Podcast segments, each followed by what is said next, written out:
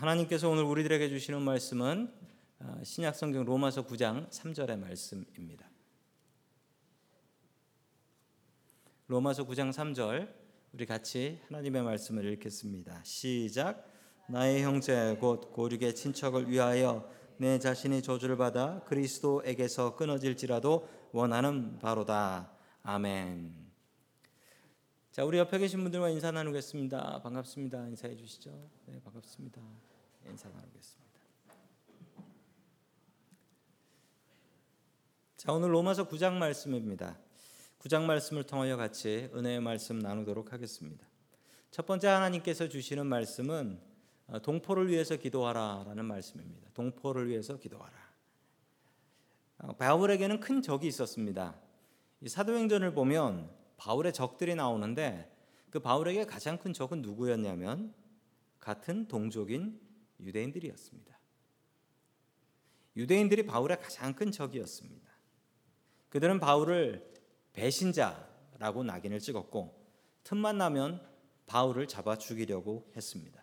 그 모습이 사도행전 23장 12절과 13절에 잘 나타나 있습니다. 같이 읽습니다. 시작. 날이 새니 유대 사람들이 모의하여 바울을 죽이기 전에는 먹지도 마시지도 않겠다고 맹세하였다. 이 모의에 가담한 사람은 40명이 넘었다. 아멘. 자, 유대인들이 날이 새자 바울을 죽이려고 다짐을 합니다. 맹세를 하는데 바울을 죽이기 전에 먹지도 마시지도 않겠다라고 했던 사람들이 몇 명이었다고요? 40명. 그러니까 바울을 죽이지 않으면 자신들이 굶어 죽겠다라는 겁니다. 자기가 죽기 싫으면 바울을 죽이겠다라고 다짐했던 이 사람들이 어떤 사람들입니까? 이게 로마 사람들도 아니고요. 바로 바울의 동족이었던 유대인들이었습니다. 유대인들이 바울을 죽이겠다라고 다짐하고 맹세했던 것이죠. 이 맹세는 죽이기 전엔 풀리지도 않습니다. 이 풀리지도 않는 맹세예요. 바울은 유대인이었지만 유대인 전도는 포기했습니다. 왜냐하면 유대인은 전도도 되지 않았기 때문이지요. 그래서 바울은 이방인, 우리 같은 이방인 외국인을 위한 전도사가 됩니다. 그러나 유대인들은 그것도 가만두지 않았고 바울이 선교하는 곳이라면 어, 정말 원정까지 나와 가지고 방해를 했습니다. 그 모습이 사도행전 14장 19절에 나옵니다. 같이 봅니다. 시작. 그런데 유대 사람들이 안디옥과 이고니온에서 거기로 몰려와서 군중을 설득하고 바울을 돌로 쳤다. 그들은 바울이 죽은 줄 알고 그를 성 밖으로 끌어냈다. 아멘. 지금은 터키 지방인 안디옥까지.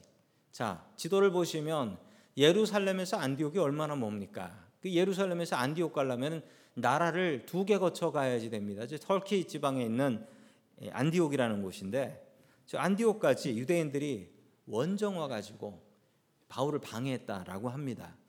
그런데 이건 남 얘기가 아니에요. 바울이 어땠습니까? 바울이 다메섹까지 원정 다니면서 방해하지 않았어요.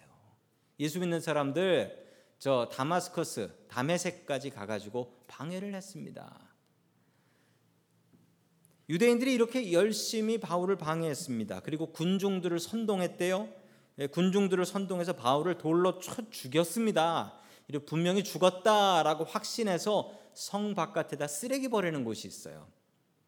거기다가 이렇게 돌 맞아 죽은 사람이 있으면 시체를 그냥 던져 버렸습니다. 그 쓰레기터에. 그러면 개들이 와서 뜯어 먹고 까마귀들이 파먹고 뭐 그렇게 죽어가는 겁니다. 그래서 성 바깥에다가 버렸는데 바울이 죽지 않았습니다. 분명히 죽었는데 살려주셨을 거예요. 왜 그러냐면 바울에겐 사명이 있었기 때문입니다. 이 사명 있는 사람은 죽지 않습니다. 절대 죽지 않습니다. 그 사명 다 하기 전까지는 절대 죽지도 않습니다. 여러분들의 사명은 무엇입니까? 이 바울은 사명 다하면서 살았습니다. 주님께서 여러분들에게 주신 그 사명을 찾으십시오. 그리고 그 사명을 온전히 다 완수하고 하늘 알아갈 수 있길 축원합니다. 아멘.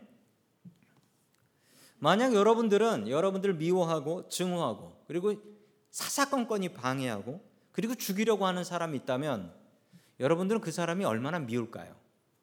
아마 그런 사람이 없으실 거예요. 없기를 바랍니다. 그런데 만약에 그런 사람이 있다면 얼마나 미울까요? 그 사람이 망하면 얼마나 고소할까요? 그런데 바울은 어땠는 줄 아십니까? 바울은 자기를 그렇게 돌로 쳐서 죽이려고 하고 방해하던 그 원수 같은 자기 동포들을 위해서 이렇게 기도합니다. 자, 로마서 9장 3절 말씀 같이 봅니다. 시작. 나는 육신 경철을 위하여 내 자신이 저주를 받아 그리스도에게서 끊어질지라도 원하는 바로라. 아멘. 바울은 자기 동족인 유대인들을 위해서 기도합니다. 기도만 하는 것이 아니라 자기의 동족이 구원받았으면 좋겠다. 나의 동족 유대인들이 예수님을 믿으면 좋겠다. 라고 기도합니다. 그러면서 조건을 하나 걸어요. 어떤 조건이냐면 내 자신이 저주받아서 그 저주가 뭐냐면 그리스도 예수님 안고 끊어져서 예수 믿지 않아서 예수님을 몰라서 지옥 간다 할지라도 내 동포 유대인들이 구원받았으면 좋겠다. 이 마음을 품습니다. 대단한 마음 아닙니까? 나의 일을 방해하고 나를 돌로 쳐 죽이려고 했던 그 원수 같은 내 동족들을 위해서 바울은 왜 이렇게 기도하는 것일까요? 이 원수 같은 사람들을 위해서 기도했던 사람이 또 한 명 있습니다. 구약 성경에 보면 모세가 있어요. 모세가 이렇게 기도했습니다. 하나님께서 너무 화가 나서 이스라엘 백성들 저것들 다 없애버리고 모세 너를 통해서 새로운 민족을 이루겠다라고 말씀하셨을 때 모세가 감사합니다라고 하지 않았어요. 나를 통해서 새 민족이 나온다고 하면 그 얼마나 영광스러운 일입니까? 그런데 모세는 감사하다 하지 않았어요. 모세는 뭐라고 했냐면 하나님을 설득했습니다. 하나님 그러시면 사람들이 비웃습니다. 하나님이 능력 없어 가지고 자기 백성도 못 구했다고. 그러니 하나님 제가 지옥 가는 한이 있더라도 내 백성 구원해 주십시오라고 기도했어요. 자신을 죽이려고 했던 원수를 위해서 어떻게 이런 마음을 품을 수 있을까요? 여러분들의 국적을 내셔널리티를 물어보자면 아마 어, 저는 미국 사람입니다라고 하시는 분들과 저는 한국 사람입니다 하시는 분들이 계실 것입니다. 여러분들의 국적은 다를 수 있습니다. 그러나 우리가 왜 은혜 장로교회로 이 시간 이 자리에 모였을까요? 저는 미국에 오면 영어 쓰고 햄버거 먹고 살 줄 알았는데 어, 오늘도 영어 쓰지 않고 제육볶음 먹으면서 왜 우리가 예배를 드리고 있을까요? 그것은 하나님께서 묶어 주셨기 때문입니다. 하나님께서 우리를 한국 사람으로 태어나게 하셨고 하나님께서 우리에게 한국말이 편하게 하셨고 우리를 한국 사람으로 묶어 주셨습니다. 그것은 하나님께서 하신 일입니다. 여기 태어나고 싶어서 한국 사람으로 태어나신 분은 아무도 없을 것입니다. 하나님께서 묶어 주셨으면 그러면 우리에게 책임이 있습니다. 우리 나라를 위해서 기도해야 됩니다. 내 나라 대한민국을 위해서 기도해야 되고 우리가 또 이 미국 땅이라는 곳에 나와서 살고 있으니 당연히 이 미국을 위해서 기도해야 될 것입니다. 한국이 어렵습니다. 뭐 경제적으로 어렵고 정치적으로 어렵고 군사적으로 어렵다라는 이야기들을 합니다. 근데 저는 그런 건 관심이 없습니다. 저는 신앙적으로 어려운 것을 봅니다. 먹고 잘 사고 잘 먹고 잘 살고 떵떵거리고 사는 거 저는 이거 별로 관심 없습니다. 내 민족이 예수 잘 믿고 살아야 되는데 이게 정말 위기입니다. 지금 한국에 교회들이 너무나 어려워하고 있고 엉뚱한 지도자들이 와서 교회를 엉뚱한 방향으로 이끌어 나가고 있습니다. 우리가 기도해야 됩니다. 한국 교회가 바로 서게 해 주시옵소서. 그로 인해서 우리 이민 교회들도 바르게 설 수 있게 도와 주시옵소서. 바울은 아무리 자기가 이방인들의 선교사고 이방인들을 전도한다 할지라도 자신이 유대인들 유대인이라는 그 근본적인 사실을 잊지 않았습니다. 여러분들도 잊지 마십시오. 우리가 미국 땅에 나와 살고 있지만 우리가 한국 사람이다 그리고 한국 사람이었다라는 사실을 분명히 잊지 마시고 바울처럼 내 나라와 내 민족을 위해서 기도하는 저와 성도 여러분들 될 수 있기를 축원합니다. 아멘. 두 번째 마지막으로 하나님께서 주시는 말씀은 하나님은 공평하시다라는 말씀입니다. 우리 잠시 전에 불렀던 찬양의 후렴도 공평하신 하나님이 라는 가사로 우리가 하나님을 찬양했습니다. 하나님은 공평하시다라고 합니다. God is fair 혹은 God is justice라고 하지요. 하나님이 공평하실까요? 우리는 하나님이 공평하다라고 고백하지만 하나님은 우리가 생각하는 세상 사람들이 생각하는 그런 방식으로 공평하지 않으십니다. 어떤 사람은 태어나 보니까 자기 아버지가 엄청나게 부자입니다. 예, 한국말로 금수저 물고 태어났다라고 하죠. 그런 사람이 있습니다. 혹시 여기 금수저 계십니까? 어떤 사람은 태어나 보니까 부모님이 흙수저입니다. 정말 가난해요. 이건 내가 정해서 태어날 수 있습니까? 이건 내가 정해서 태어날 수 없죠. 그건 하나님께서 하시는 일이지요. 어떤 사람은 태어나 보니까 부모가 마약 중독자입니다. 미국의 이 문제가 아주 심각하다고 해요. 엄마가 마약 중독자여서 태어난 아이가 태어나자마자 탯줄 끊자마자 마약 중독 금단 현상으로 벌벌벌벌 떨어요. 이런 애들이 많이 태어나고 있답니다. 이 아이들이 태어날 때부터 마약 중독으로 태어나고 싶어서 태어나겠습니까? 어떤 아이는 장애인으로 태어납니다. 아까 마지막에 불렀던 공평하신 하나님이 그 찬양을 작사한 송명이라는 시인은 그 전신이 다 마비돼서 말도 똑바로 할 수 없는 그런 사람이에요. 발가락으로 글을 쓰는 사람입니다. 그분이 쓰신 시가 나 공평하신 하나님이 그분이 어떻게 하나님을 공평하다라고 하는 것일까요? 하나님은 공평하실까요?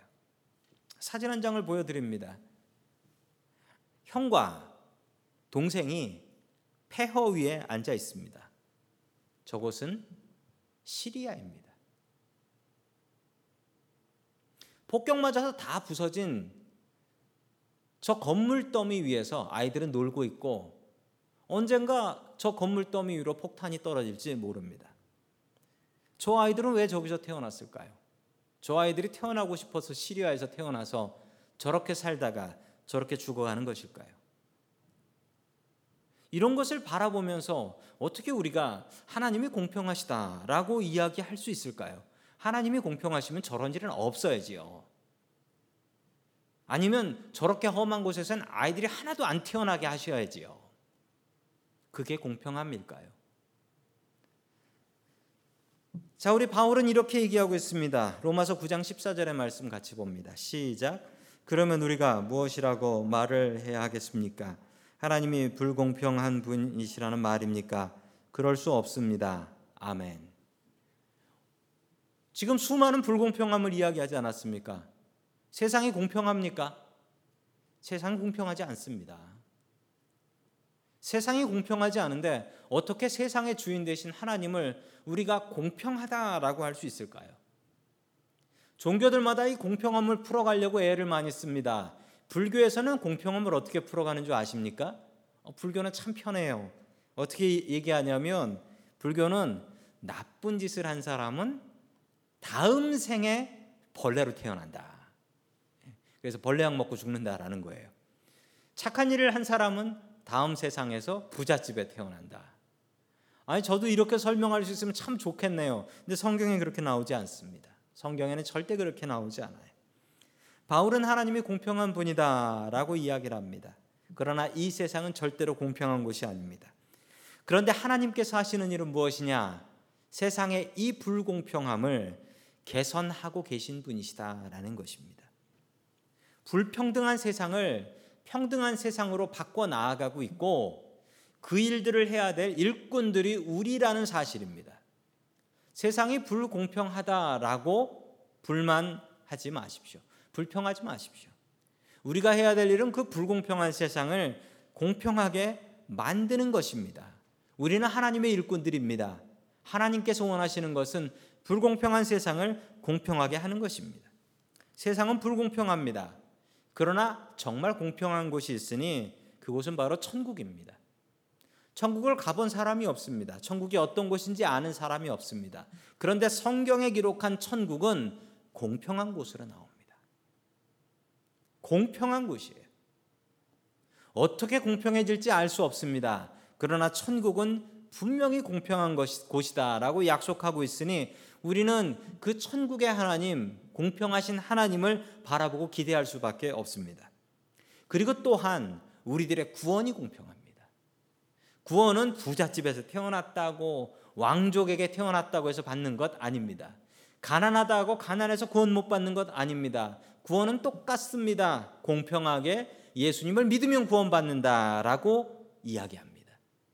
세상에서 살아가는 것은 다를 수 있지만 저 귀한 천국, 우리의 인생의 정말 대부분을 차지할 천국, 저곳에서의 영생은 공평하게 받을 수 있다. 그래서 하나님을 우리는 공평하시다 라고 말씀하는 것입니다. 고백할 수밖에 없는 것이죠. 또한 우리는 이 세상의 불공평을 바꾸는 사람들이 되어야 됩니다. 세상에는 두 종류의 사람이 있습니다. 세상의 불공평함을 누리면서 더 불공평하게 만드는 사람들과 세상의 불공평함을 공평하게 만들려고 애쓰는 사람들입니다. 여러분들은 어떤 사람들입니까? 얼마 전 몇 달 전이죠. 미국에서 아, 충격적인 뉴스가 있었습니다. 이런 건 한국에나 있는 이야기인 줄 알았는데 미국에도 뇌물을 주고 대학을 들어가더라. 미국에선 또 도네이션 내고도 들어가기도 하는데 아예 학교에다 낸 것도 아니고 브로커한테 뇌물 내고 들어갔습니다. 저 화면에 나오는 분들이 저 가운데 계신 분에게 뇌물을 줬습니다. 그리고 애들이 대학에 갔어요. 걸린 사람들만 51명, 안 걸린 사람들 몇 명일까요? 궁금합니다. 저 코치에게 뇌물을 바쳤습니다. 어떤 학생은 10만 불 뇌물을 내고 UCLA의 축구 장학생으로 입학을 했습니다. 그런데 이 학생은 축구를 해본 적도 없고 그리고 입학해서도 축구장에 가보지도 않았다라고 했습니다. 10만 불 뇌물로 바치고 장학금을 받았으니 이 학생은 분명히 10만 불 이상의 장학금을 받았을 것입니다. 부자들이 더하네요. 부자들이 자기의 힘과 권력과 돈을 이용해서 세상을 더욱더 불공평하게 만들고 있습니다. 우리는 이런 사람들 되면 안 됩니다. 우리 예수 믿는 사람들은 이러면 안 됩니다. 예수 믿는 사람들은 세상의 불공평함을 공평하게 만드는 사람들이 되어야 합니다. 내가 가진 힘이 없다 할지라도 내가 가진 작은 것으로 세상을 고쳐 나갈 수 있습니다. 나의 가정, 내가 사는 곳부터 공평하게 만드십시오. 그리고 내가 가진 작은 곳으로 나보다 못한 사람을 도울 수 있다면 세상은 조금 더 공평한 세상이 되지 않겠습니까? 저희들이 왜 노숙인 봉사를 하겠습니까? 우리가 힘없고 뭐 큰 교회도 아니고 그렇지만 노숙인 봉사를 나가는 이유는 우리가 가진 작은 것으로 우리보다 못한 사람을 조금이라도 도울 수 있다면 하나님의 공평함에 우리가 조금이라도 참여하는 사람들이 되지 않겠습니까? 그렇다면 우리를 우리는 하나님이 공평하시다라고 이야기할 수 있습니다. 우리가 하나님의 그 공평한 사역에 참여한다면 우리는 하나님 공평하시다라고 이야기할 수 있겠습니다. 하나님은 공평하신 분입니다. 하나님의 일에 참여하십시오. 우리도 하나님의 공평함에 참여할 수 있는 주님의 일꾼들 될 수 있기를 축원합니다. 아멘.